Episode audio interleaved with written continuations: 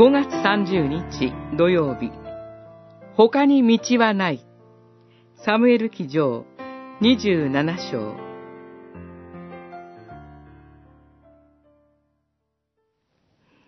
ダビデは心に思った。このままではいつかサウルの手にかかるに違いない。ペリシテの地に逃れるほかはない。そうすれば、サウルは、イスラエル全域で私を探すことを断念するだろう。こうして私は彼の手から逃れることができる。二十七章一節ペリシテの地に逃れるほかはない。ここには追い詰められた者の苦しみがあります。目の前の道はすべて暗く、どれも選びたくないのに決断を迫られ、他に道はないと言って、苦渋の決断をすることが私たちの場合にもあるのではないでしょうか。ダビデがペリシテの地に逃げるという結論に至った理由は、いくつか考えられます。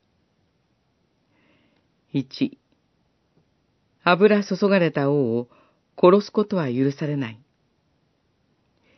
2、自分に与えられている神のご計画を思い、生きなければならない。3、主に油注がれた者が激突して両方が倒れることより、しばし離れる方が良い。ダビデは自分にとって良い道よりも、神にとって良いと思われる道、すなわち御心の道を祈り求めたことでしょう。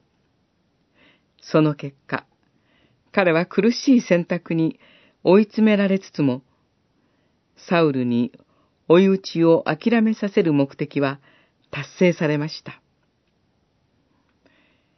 神は真実な方です。あなた方を耐えられないような試練に合わせることはなさらず、試練とともに、それに耐えられるよう、逃れる道をも備えていてくださいます。